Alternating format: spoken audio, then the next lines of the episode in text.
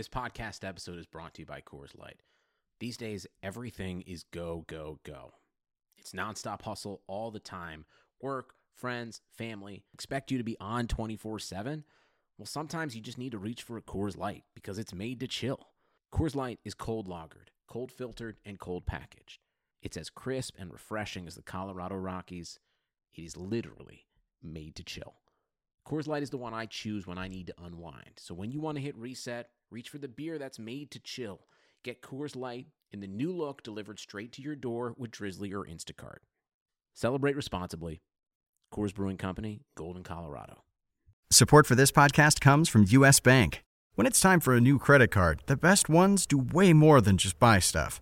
And that's why US Bank offers credit cards that make every day more rewarding. Earn cash back, score points when you shop, dine out, travel, or binge watch, or get a low intro APR. US Bank credit cards were designed to fit your lifestyle. So make every day more rewarding and check out usbank.com slash credit card. US Bank credit cards are issued by US Bank National Association ND. Some restrictions may apply. Member FDIC.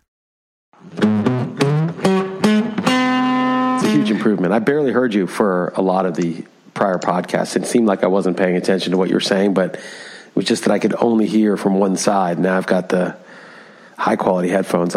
Should be Yeah. a better podcast. I don't know how that's going to work with you actually hearing my nonsense, but it is good. Also, the interference and all that. So hopefully, sound quality is better. Uh, what's up, Liss? Uh, how things going, man? Things are good in my life. All sorts of stuff happening geopolitically, but personally, my life's good. Today is uh, Sasha's eighth birthday. Turned Oh, happy today. birthday! Oh, exciting! Happy birthday, Sasha. Just going. To, she's actually up later than she should be right now. She threw a tantrum. Uh, just she, uh, she. I don't. I don't want to get into details, but um, she'll be asleep shortly if she's not already.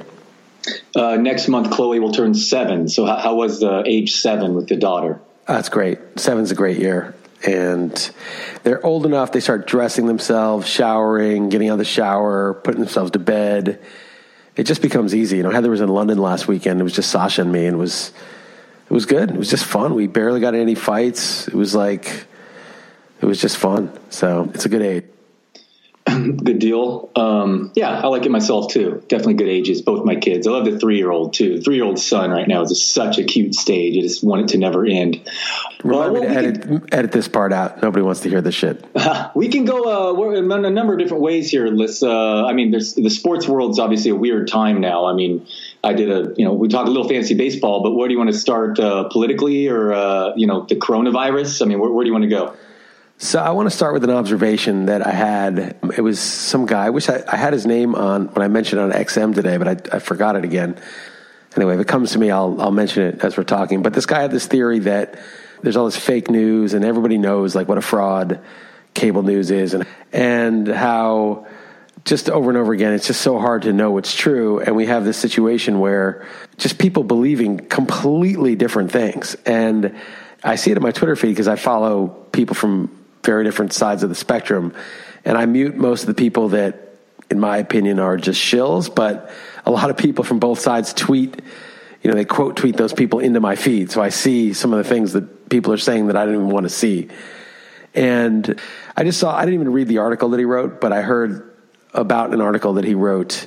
He, and, and in it, he says that the news was never the truth, even back in the 60s, 70s, and 80s, where people hmm. trusted it. It wasn't bringing you the truth, it was bringing you consensus. And think about that, like the importance of having consensus about what's true.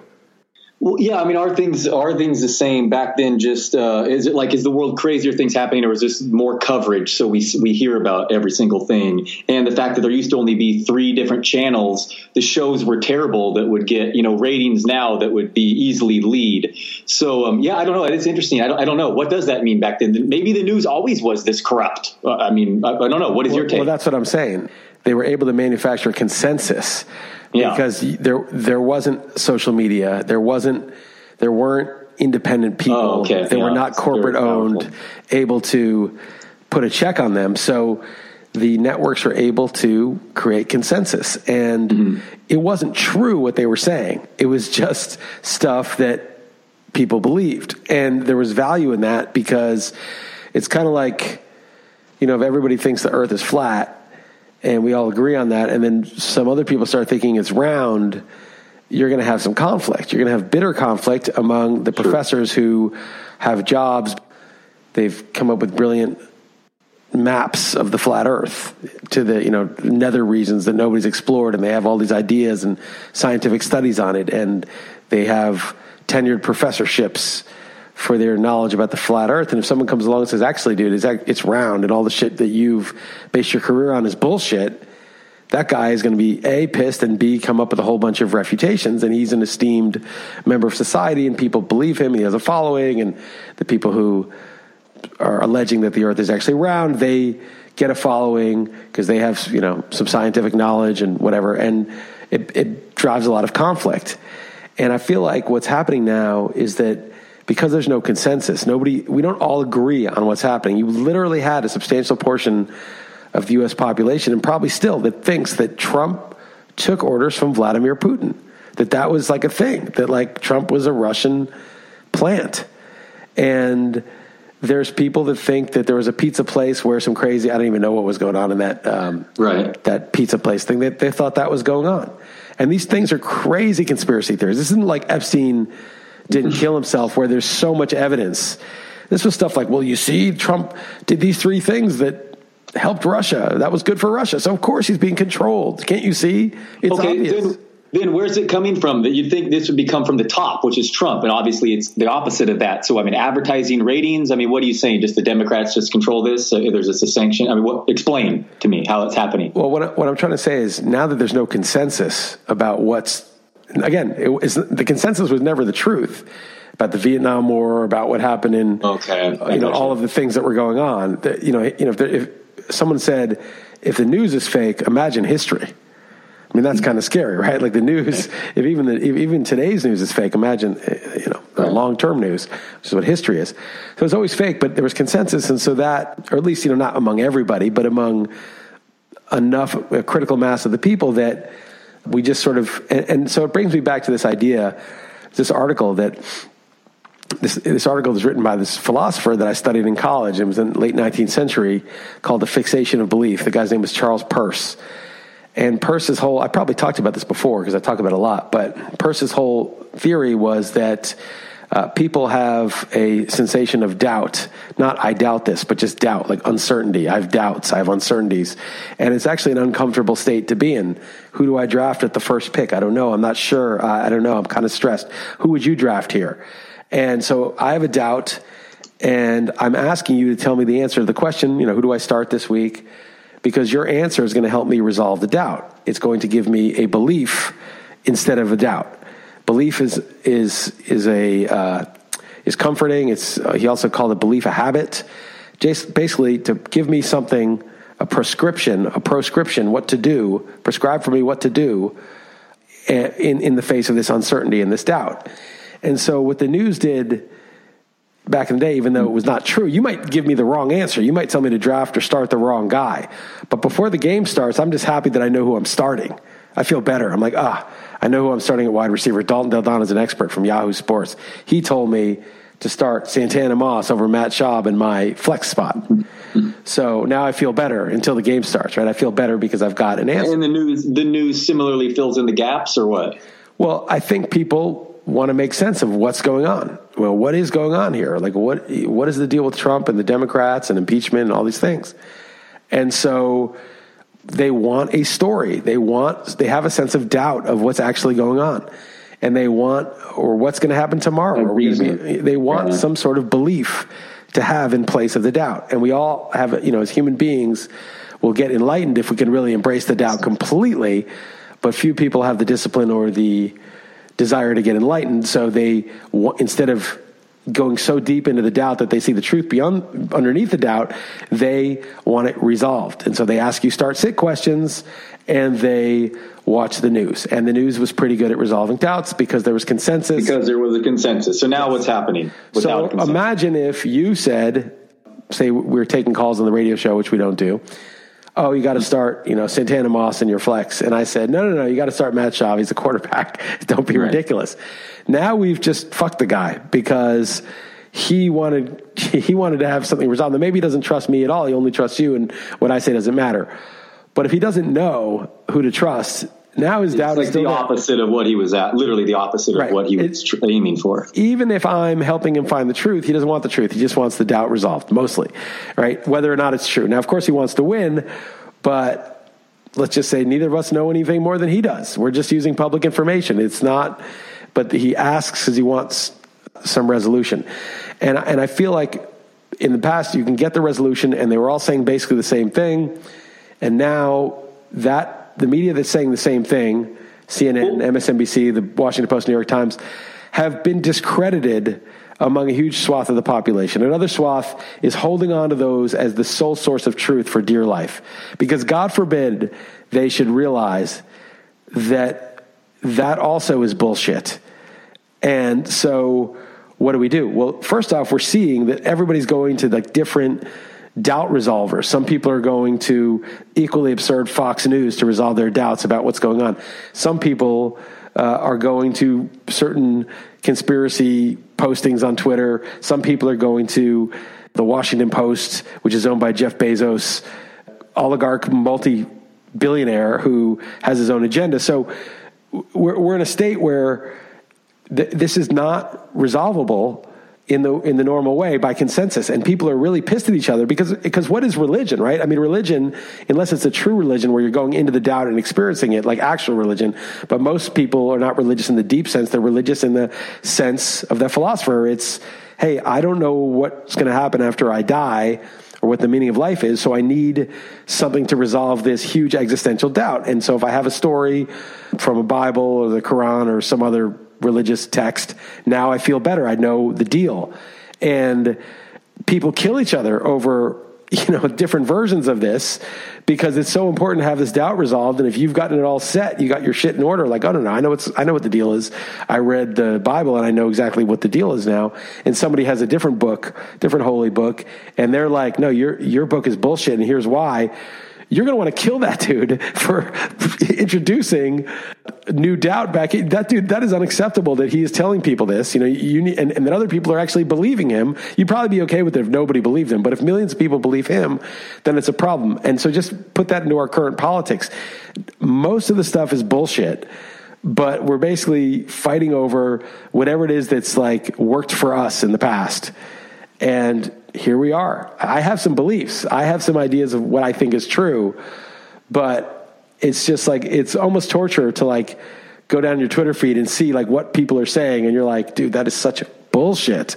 You're just holding on to that story and it's a total lie. And I see people who are very smart at baseball analysis or football analysis or whatever embracing what seems to me like the most desperate attempt to resolve some sort of uncertainty or to be consistent with something they used to believe a while ago. maybe I'm twisting this, but uh, let me just phrase this. In your hypothetical, isn't it? I would argue that it's a good place to be because that would lead that, say, your example, that would lead that uh, caller in uh, person to go and do research themselves and become a smarter person in the area and own their own decision. Whereas, you know, people now, maybe I'm looking more into which president, not just listening to whatever the three major stations tell me in the background, or now for the reason now, in the sense the opposite of that. There are too many stations and they're all telling me whatever uh, opposite things. Um, so, what are your thoughts on that? Just making you do your, you know, Well- thinking outside the box and, and doing your own thinking. Well, I think you're right, but I think that's the ideal, right? That's like when you embrace the doubt, when you say, all right, this is uncomfortable, this doubt. Like, I want to just get rid of it and have an answer right now. But instead, I'm stuck with it because I can see around me that nobody really has an answer. Nobody has a good answer that's just, okay, I can just, you know, this is my new religion suddenly. This is the guy I need to start tomorrow. Nobody really knows. And yeah, I have to look into it myself, whether it's doing research or if it's spiritual doubt, you know, experiencing the, the actual sensation of doubt and digging into it and not trying to get rid of it. And that's right. That's what should happen. And that is an opportunity. This is an opportunity this time. But unfortunately, what ends up happening is when most people are faced with doubt, they cling even harder to the answer that, you know, that makes them get rid of the doubt quickest. And so then you have a lot of con artists preying upon that tendency, giving people answers. You see this with gurus, spiritual gurus, or self help gurus. And you see it with political commentators and political operations. You know, I think that the I think there's actual operations that that basically use this sense of uncertainty and to get agendas passed and, and to get the people into power that they prefer. They they obviously use this. They use the fear that people have and the uncertainty they have.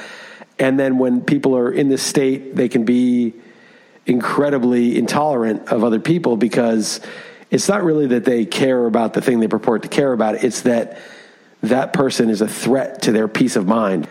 Like you believing something that they just cannot see how you can believe is a threat to their peace of mind. And they're going to be pissed. It's not just going to be like, oh, well, Dalton Del Don loves Donald Trump and he doesn't think that controlled by Putin or that Russian interference happened or whatever. They'll, they're going to be like, you're an asshole for thinking that. You're an asshole for supporting him. That's what they'll think. They're not going to be like, oh, well, I guess we just don't agree on that. It's cool. It, it, it's going to make them angry. It's not just going to be like, okay. And so that now we have like this people are terrified to say what they believe. There's a huge uh, amount of pressure to form a tribe and and speak and vote and act in lockstep with that tribe. And there's you know enforcement if you step out of line, you might get excommunicated from that tribe. So I don't know. I just feel like this is the state that we're in, and there's a lot of opportunities for the reason you pointed out, but there's also a lot of downside to it. Yeah, no, that was probably an idealistic, unrealistic take. Um, well, it's realistic for I some. I think I think it's happening for some. People who listen to our podcast seem to be those types of people. They don't necessarily agree with us, but that are like, yeah, this is kind of bullshit that I'm being told. Like, what is true? And you and I don't know. We don't have a monopoly on anything, but we, I, at least I like to think we're trying to figure it out. You're you're lucky when you you find people who you can have a conversation with about this kind of shit. Yeah. Do you have any other further thoughts politically? My guy Yang dropped out, which was sad to see. But uh, anything since uh, last week? I don't want to get into. I, I don't want to attack the idiotic takes and stuff because I just feel like that shit just gets me down the wrong road too. Like, just say what's happening. Bernie Sanders is the overwhelming favorite. The establishment, who is being paid for by the oligarchs, does not want him to win, and they're going to do what they can. I don't know if you saw that Mike Bloomberg recording, that audio of him saying some crazy racist stuff, like probably uh worse than anything Trump's ever said about the. Oh, I haven't. I, I, saw that he's like offering money. Uh, sorry to interrupt, but uh, influencers to uh, to like talk about him. Well, he's offering a, a rate to, to media influencers to hype him up. But no, okay, there's a bad a bad recording. Yeah, go uh, check out Greenwald's feed. I, I can't remember the guy who exposed it Greenwald retweeted him. I'll, I'll, scroll down, but he tweets a lot, so it's hard to uh, find it. But okay. there, there's, I mean, it's the stop and frisk stuff, and he's defending it. And I would argue it's more racist. Oh, this guy Benjamin Dixon is the one who, uh, and he wrote an article in the Guardian about it. Benjamin Dixon at Benjamin P Dixon on Twitter. And I, I would argue it's more racist directly than anything Trump that at least that I've heard that Trump said. It's pretty it's pretty crazy. And people are just the media is just like nothing to see here. Move along. You know, like I haven't heard it. Yeah, no, it's it's you, you got to listen to the whole thing. It's pretty crazy. So that's just you know what's still going on. Uh, I don't think I asked you uh, what were your thoughts on Romney voting the way he did. I mean, this is another one of those things where you know the I don't want to say the left. I hate when they say the left. These aren't the left. The neo libs think he's like incredibly principled to go against this party but he'll be like one of those ex neocons like David Frum is getting paid to be on MSM. You know, he's now going to be a popular guy on in the neoliberal circles yeah. now, so he's right. getting some payback for that. Obviously, he's going to be persona non grata in conservative circles, so maybe that's a calculation. But but you know, those people think, oh, what a principled guy he is. I think this guy's in like one of those vulture capital firms, made you know hundreds of millions of dollars and now I don't know. I mean, I, I, you know, to me, he just seems like a scumbag, loser politician who realized where his bread was going to be buttered for the next ten years and and did that. But maybe there was some. Maybe he does believe he had a principle, and maybe he's a better guy that I'm giving him credit for. But you know, I, I don't know. I haven't looked into it that much. I've he seems like such a dull, your basic like suit to me that I never I haven't looked into it enough. So it's probably unfair. He he might have even explained why he did it, and maybe it even makes sense. I have no idea.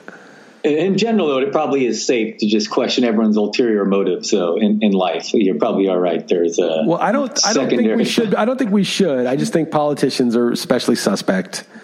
And the other thing that struck me is I'm watching this TV show Occupied, and it's about. Um, Oh, you told you told me to watch yeah, that. It's pretty good. It's a little yeah. it's a little soap opera but you know, it's like all those shows. Like they go for a while, and you're like, it's it's pretty good though. And uh, but there's like so much blackmail in all those shows, like Homeland and Occupied. It's like there's so much blackmail going on, and you think about the Epstein thing.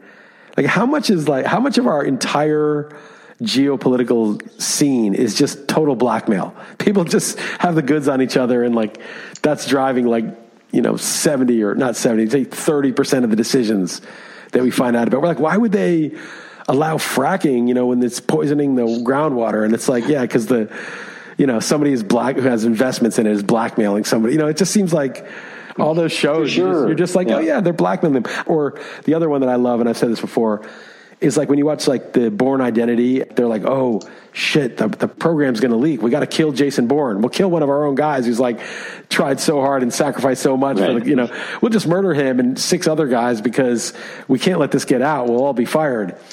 And when you watch those movies, you're never like, Oh no, the CIA would never do that. Yeah, well, I, well, between Epstein and the TV shows, I have nothing. Is is I question nothing. It does seem like there probably is a lot no, of blackmail. Do you think anybody is like when when they're like, we got to kill our own guys to cover this up? Everyone's like, oh no, the CIA wouldn't do that. Right, right. No, I mean, you think you think people do not believe that? You're saying? No, I'm saying, of course they believe it. They're, they do not question it for one second. They're like, of course they're trying to kill Jason Bourne because he, has got the goods on them, and they can't let him In live. A TV show, right? Okay. I'm saying they right. never, for one second, they never question that the CIA would do this. But then in real life, they're like, these noble patriots keeping us safe. I mean, it's so weird, right? Like, how can how can both? How can like John Brennan go on MSNBC and like talk to people like, oh, John Brennan, he's he knows what he's talking about, and you're like, wait a second, John Brennan was the director of the CIA. Like, it's it's very strange the place we're at. Very strange indeed. Um, coronavirus. Uh, after we recorded last week, even sent me something possible detention, accidentally leaked some crazy statistics. Lately, it's been more positive last day or two. But do you have any thoughts on this? I don't know, possibly just crazy, crazy uh, epidemic going on. Yeah, I've heard two different strong things. One is that this is basically not a serious thing and that China is using it to lock down their population and to mm-hmm. handle the Hong Kong disaster and also to deflect blame for a fiscal crisis that's coming that they cannot stop because the leadership will be blamed for it if all these people lose their jobs and livelihoods and the economy collapses in China. But this is a hell of an excuse if it's this serious. So he mm-hmm. thinks this guy, he's this guy on Twitter who I follow for um, stock trading. He just seems like he's a very sharp trader. I don't doesn't have any particular expertise in global espionage or uh, global uh, pandemics, but he said that he talks to a lot of his clients who are experts in that thing, and they all say it's nothing. And he believes that this is intentional, that either they made it up or if it happened accidentally, that they're using it to uh, as an out for the problems that they've created. The China's in big trouble, and the Trump tariffs are really, really squeezing them, mm. and that there's going to be possibly a collapse in the economy, and this is their only way of not being completely. Who knows what the consequences would be for the leadership if that happened? But it's like, well, listen, you know, this horrible virus got out of control. So that's his theory. I have other theories. I've heard that you know, that this is just getting started, the incubation period is longer, and the stats are underreported. But on balance, it seems like the the catastrophic the catastrophic story is less seems like less strong than the getting relatively contained. Yeah, no, I know. Well, we talk about the media, so I just have no no idea what to believe. But um, yeah, I definitely don't. I definitely am not taking what the media is reporting at face value, though, because I mean, even if we're trying to be straightforward about it. Who knows the information we're getting from right. over there? But there's some cra- there's some craziness. though. you see that people have been stuck on a on a cruise for like three weeks. Uh, never go on a cruise Qu- ever. Quarantine for three weeks on a cruise, like the elderly. I mean, it's some craziness. I mean, just stuck on a cruise for 20 days and counting. I mean, it's it's With wild. A bunch of sick people and like eating that food. I mean, everyone's probably feels disgusting. That. Yeah, that's that's got to be yes, that's got to be insane on there for that that amount of time and counting. Yeah, that's it's not good. It's but, um, yeah, kill that industry.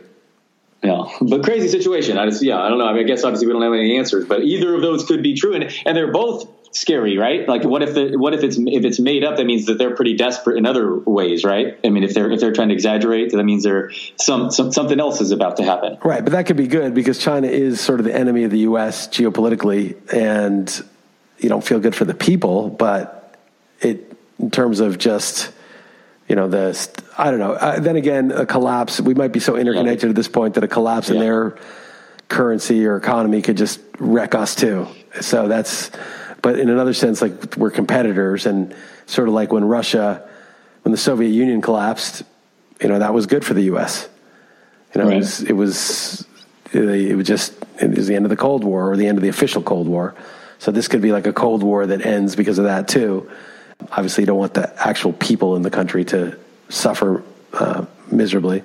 Yeah, there's that. I, am not like, I don't think we're out of the woods yet. I just think like something like a virus that is killing whatever 2% of people and can do damage to your immune system, that shit could still spread. I'm not like, I'm not cavalier about it, but it's not as, it's not as worrisome as if the, as if we saw like, you know, hundreds of cases in the U.S. already that were diagnosed or something like that. You know, there's only 13 in the U.S. right now officially. Yeah, but there's some report that uh, the first uh, evacuee from China known to be infected uh, was mistakenly released from San Diego Hospital yesterday or something. I don't know. When you hear stuff like that, um, seems like it could be uh, know, something to, to, to, worry about. But uh, hopefully, yeah. And then there's other reports saying like, oh, the flu. You're far more likely, you know, to uh, to die of the flu. But that's not uh, true. That's not true. The, the, the death rate is much higher so. in this, and those are always like stupid comparisons. They're always know, like people are like, oh, why are you worried about Ebola? It killed like outside of Africa, it killed like five people or something. You know, I mean, people die from uh, getting electrocuted in the bathtub. You know, 20 people died from that or something. And you're like, yeah, but the, if you were to be told that in the year 2025, 100 million people died of X, is it going to be, you know, getting electrocuted in the bathtub or Ebola uh, becoming a more uh, contagious strain? You know, like which, which is more likely? Which scales? And obviously, it's the disease. So I think like people who are cavalier about shit like this are just never, you know, it's a Nassim Taleb thing. It's like the thing with the fat tail, the thing that if it does hit, can hit huge. Never be cavalier about that shit. Totally. And the thing with the flu could be like those numbers could be disproportionately the elderly or whatever. And this could obviously just well, well this, this this one I think it's elderly too. Yeah, mostly. Still, I know. I know. It, it is disproportionately too. Maybe that was a bad example. Maybe, no, yes, but yeah. No, I mean they're all. I mean, you know, take care of your health, but you never know. You could be one of the rare cases that your immune system just has a problem with this thing. So yeah. No. Speaking of health, have you ever heard of the the, the blue zones? I've never asked you about that. Have yeah, you, have any of course. thoughts on those? Yeah. Do you have thoughts on those? Um, I've heard some of it's bullshit, but to the extent it's true, I, I think yeah, it's probably cultural, lifestyle, food. You know, combination of the things in those areas that keep people healthy for a long time. I think there's like a social connection and just exercise and and the food they eat is basically yeah. whatever the stuff that exactly right. the type of diet that we talk about up here every week.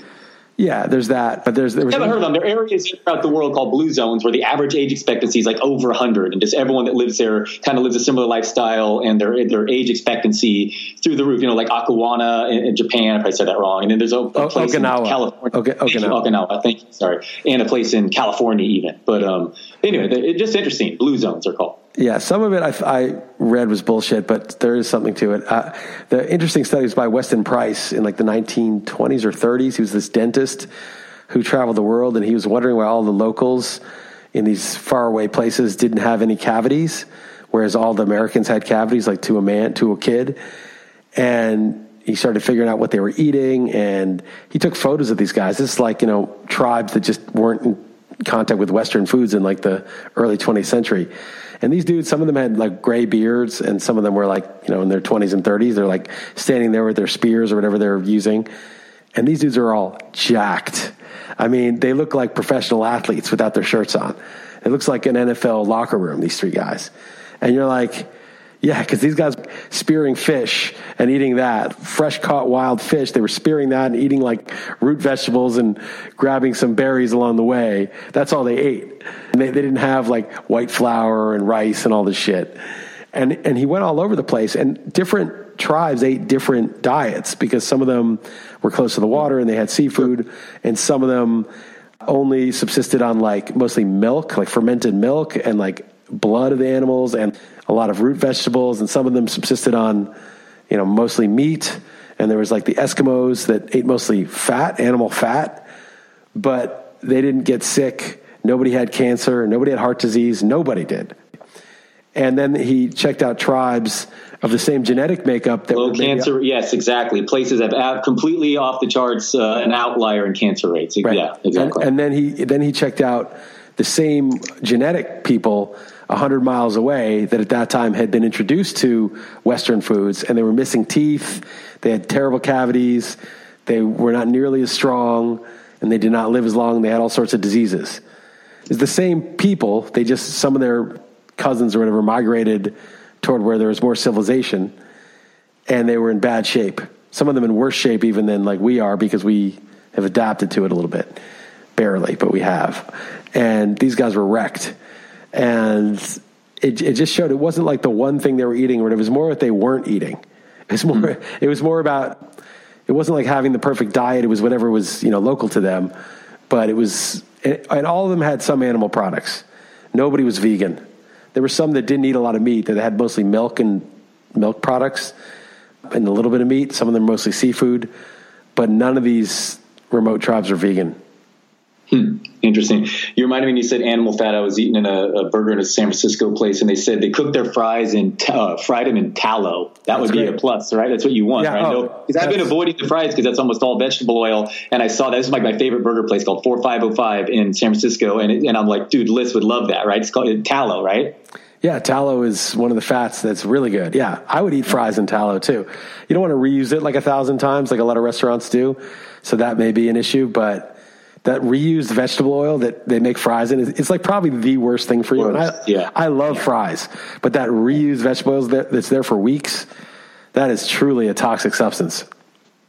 All right. So I'll transition here. We talked a little sports. I was in San Francisco to do an in-person fantasy baseball draft. Actually, some people in the industry, Eno Sarris, Sammy Reed, Howard Bender, Justin Mason, uh, even like NFBC guys, Casey Bubba, Matthew Davis, Batflip Crazy, those guys, all local. So it was my first one. It's an on-base percentage league.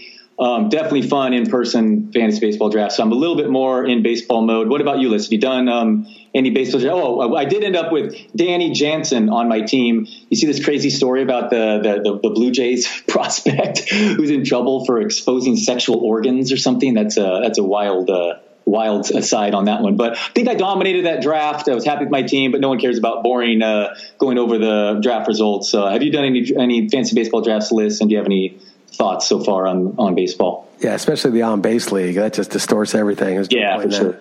for sure. Uh, I started. I downloaded the Steamer projections and I started to convert them into dollar values. And then I'm going to take that and weight it like 30% and then put 70% on the NFBC ADPs and then uh, aggregate yeah. those into uh, rankings. That's what I did last year. I had a good year. And there's just some interesting stuff. I mean, it's not really me, it's just Steamer doing this but they have some weird rankings. Like they have Salvador Perez as their number two catcher, and they have Mitch Garver as their number 13 catcher with only 90 games played. And I can't figure out why they only gave him 90 games. I guess he didn't have a lot of games his first few years, but seems kind of arbitrary. So you got to be careful with Steamer a little bit because the games played stuff is like it's the rate stats are all you know algorithmic, but I'm a little suspicious of games playing stats being algorithmic. So there's some weird outliers, but I'm still going to use it. There, there's some reason they have him for that many games, and uh, it just sort of the idea. Rufus Peabody does this for his his bets. He basically has his Massey Peabody numbers, but then he aggregates those with the market number. So if he thinks a team should be a three point favorite and the market has right. them as a seven point favorite, well, he he probably make the line around five. He'd put it about halfway between. So I'm going to use the ADP, NFBC ADP as the market line, and I'm going to use the Steamer as sort of the Rufus Peabody numbers. And the reason why I think it's similar is that Rufus does a lot of things like figures out like, well, this team has a really good record, but they've been really lucky with turnovers, say. So they're getting a little bit of extra credit for something that's basically luck. And that's what Steamer does, right? They just take like the things that I don't always agree with it, but they'll say, well, this guy gave up a lot of fly balls, but he didn't give up a lot of home runs, so we're going to regress him. Or this guy struck out a ton of guys, but gave up a lot of hits. His BABIP was high. Like I'm going to regress that. So they they basically it's it's similar. They're just taking out what they think is noise, and I think the ADP is going to be way better. Just like Rufus even concedes the the uh, spread is actually a better measurement of, of the strength of the teams than his numbers. But there may be information in his numbers that the that the market is missing, and that's sort of the same idea that Steamer may be able to.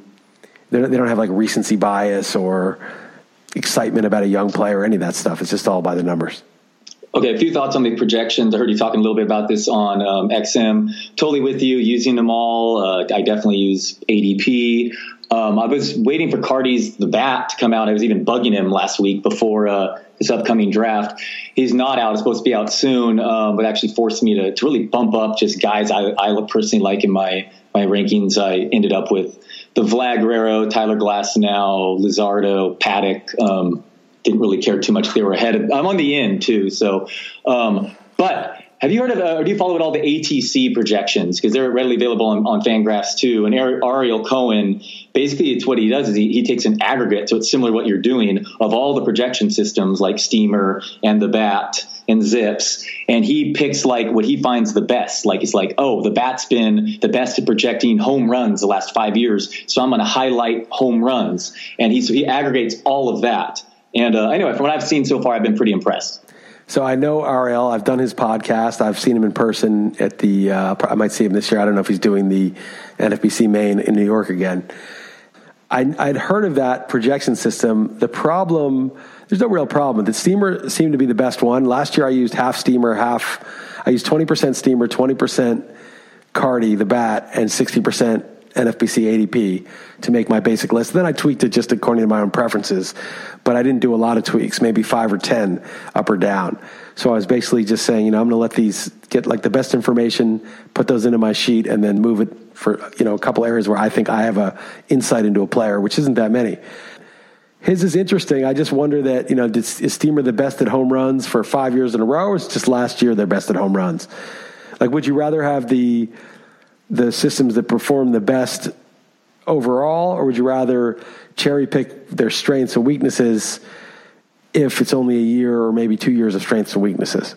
Yeah, I'm not sure how he backdates it or the data, but he seems like a, a smart guy. And he uses the Nate. I guess it's a Nate Silver's model. Basically, 538 does the same thing, but that's no longer as big of a, I guess, a, a plus maybe seen. But um, I don't know. I thought it was interesting and very. I just definitely had to bring it up because it's similar kind of to what you're trying to do. Yeah, the difference is that I'm not. That my biggest weight is still going to be the market. I still think the yeah.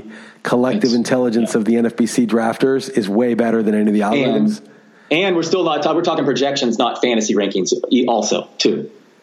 Well, I convert the projections into fantasy right. rankings through right. a formula. So right. they end up being fantasy rankings. So I, yeah. I, I, can convert Steamer through my own formula, and there's a little bit of art and a little bit of science. I mean, there's like standard deviations and replacement value, but where I set the replacement value is very, I don't want to say sketchy, but it's very, I change my mind about it all the time. Like, if you're like, all right, I, so one thing I do is I take out the relief pitcher. So I'm like, all right, let's say starting pitching.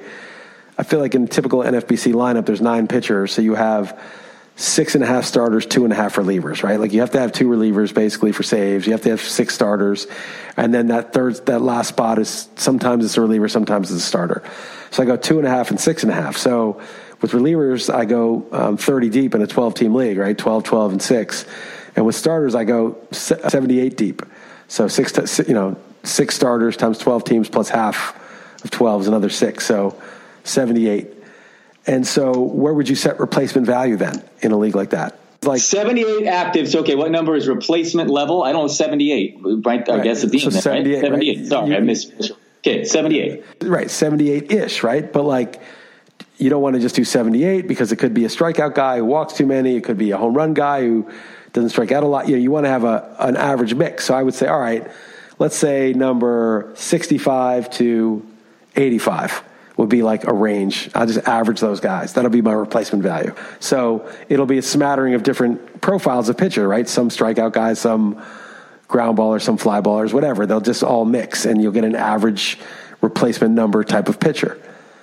But what if you think, ah, I don't know, man. Those guys, a lot of those guys have like 120, 110 innings, 140 innings. That's not really replacement level. Like replacements maybe a little higher. Like maybe it's more like the 50th to 70th pitcher is more like replacement because you're going to be mixing and matching with good starts and you know you're not just going to leave a guy in at the 70th pitcher 70th starting pitcher Right. all year so maybe what the real replacement level is is like the average of 40 to 70 40 to 60 well when you change that when you when you do that then it changes everything because you have a certain amount of money to apportion to pitching Usually NFBC is like 66 34. A couple of years ago, I've stuck with that. It might have mm. changed a little bit, but I assume it's pretty much the same. So 34% of the 200, and, you know, it's $260 times 12 teams. 34% goes to pitching. And then a certain amount goes to relief pitching, and the rest goes to the starters. And if you make replacement value like the 40th pitcher or the 50th pitcher or whatever, average between, you know, whatever, the guys at the top are going to collect all the money. It's such high replacement that the 30th pitcher is not going to be that high over replacement. So his dollars are going to be a couple of bucks. So all the pitching dollars are going to go to the top. So you're going to have Scherzer and Verlander and DeGrom and Cole at like 45 bucks each. But if you make the replacement value 70 to 90, then those pitchers go down to like 35 bucks each. So which do you use? Uh, I mean, I guess I, I don't know what the, the replacement value make it. You jack it up, then I guess. I don't know. I, I'm just trying Yeah. to, you know, I, it's art No. in science. I don't know exactly where to set it, and I have to make this call. And I do it for the hitters too. I take out the catchers. I just do the hitters. I go Yeah, 144. that's why. Honestly, that's why I just I don't. Yeah, I don't know. I don't. I just wouldn't care that much. But I guess I'm not ever build. I don't ever build my own system like that. So I don't know. I just use them more of a feel. I guess. Um, I believe me. I trust projection systems. But I just I just kind of blindly. I don't know. Just I guess if you're doing it yourself, I don't know, man. That's a lot of responsibility. I guess is what I would say. I mean, you whatever a lot you whatever you to- decide is basically, I guess, just like me deciding a gut feeling on a Yeah, player. you got to make a pick exactly too. the same. Yeah, right. You, got to make Yeah. the pick just like I have to make the pick. Yeah. But if I want to get the best information, I'm trying to translate Steamer's projections into the best. Basically, what I decide with things like that is going to be how Steamer or Carty or Ariel's projections get translated into rankings, into dollar values, which are also rankings, right? I mean, rankings are just dollar values in descending order. So It's tested throughout the years too, right? Of experience, right? I've done it every year. I've done like a version Yeah. of this, and I've Right. it differently. And I, I felt like last year I really, I had one of my best years. 2015 was my best year, but last year was probably my second best in a long time. And I felt like that it was good. Maybe I got lucky, or who knows. But but because you want to get the best information about the players, informing your picks, and the best information is the market plus what the market might be missing. The the you know the things that the market's biased and doesn't see the blind spots. I thought this was a really good balance between it but i but it's up to me to get to get the steamer projections to really generate a rankings list that that are reflective of the projections right? Because it's not obvious if I say, oh, Max Scherzer is going to have 262 strikeouts, a 270 ERA, a 108 whip, and 14 wins, and I'm going to have Francisco Lindor with 29 home runs, 26 steals, a 290 batting average, 90 runs, and 93 RBIs. What's more valuable? Yeah. How do you come up? With, uh, It's not obvious, right? What's more valuable? And it's only, it's not like, oh, well, of course Lindor's more valuable because no, it's just, it's very difficult to answer that question. It depends what's going on with all the other players and all. The, so I'm trying to, just the stat lines alone don't tell you who to pick first. So how I do this is going to tell me who to pick first, at least 40% of it. The market's going to tell me the other 60%. and I have to make decisions about what the best approximation of ste- there's no right answer in the sense that steamer is just a bunch of projections. And how and and those are just 50th percentile projections not even you know range of outcomes or anything. And so i'm trying to take these numbers and turn them into a draft sheet and there's no right answer. There's just what's the best model i can make for where they should get right, and then and, and also there's a big difference. Yeah, the overall component. I know you're very NFBC heavy, but I mean, obviously, the, that would be a, a really a noticeable difference versus oh, an overall component or just a 12 team league. Well, I think there's only a couple of differences. I think the differences are really just saves and steals mostly. Yeah, but they're major in my opinion. There might be a couple, but those they're they're treated very very differently. Yeah, I did some fudging to boost the the saves of the closer. So in the relief pitchers, that save getters were boosted more than because what happens if you just do the saves by formula, you'll have like your top thirty relievers, and like twelve of them will be less than five save, fewer than five saves. Yeah.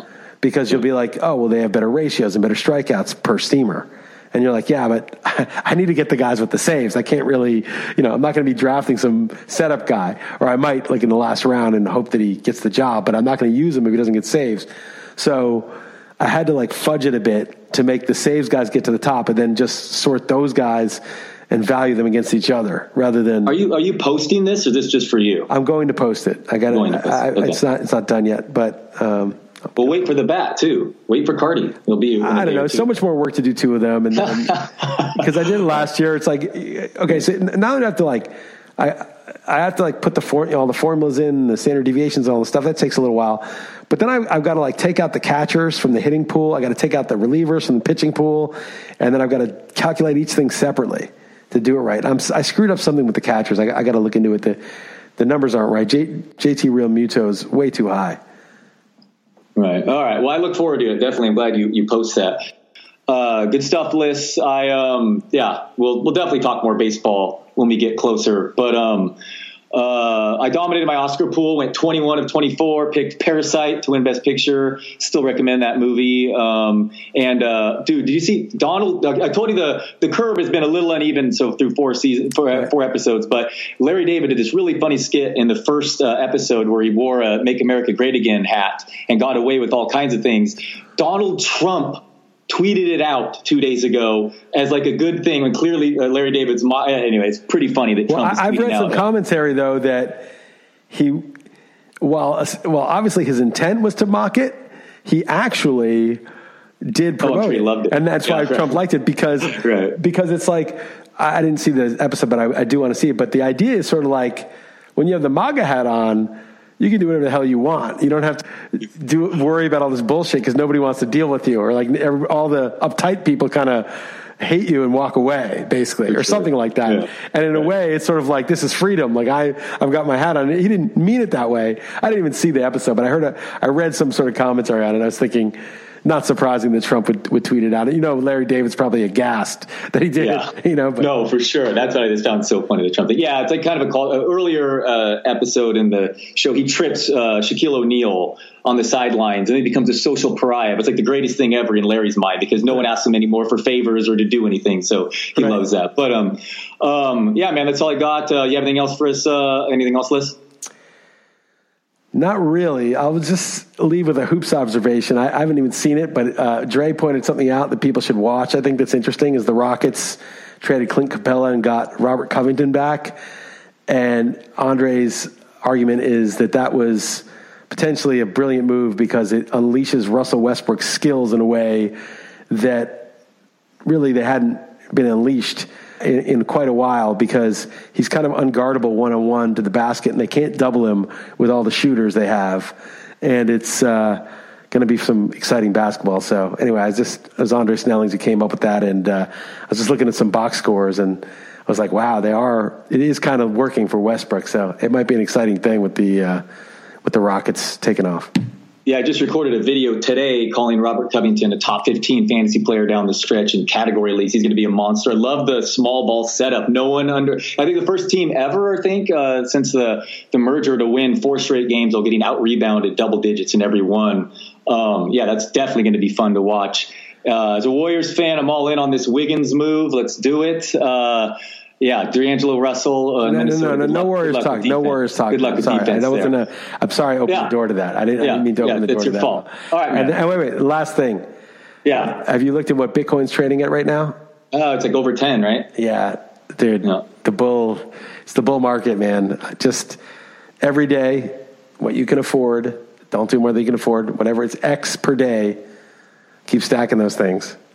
Yeah. Have you been doing it? Have you been Yeah, doing it? yeah, yeah, yep, yep. All right. All right. Nice. Yeah. Nice. All right, man. Good talking. I'll talk to you next week. Yeah, yeah. Same to you. Later, Liss. All right. Later, Don.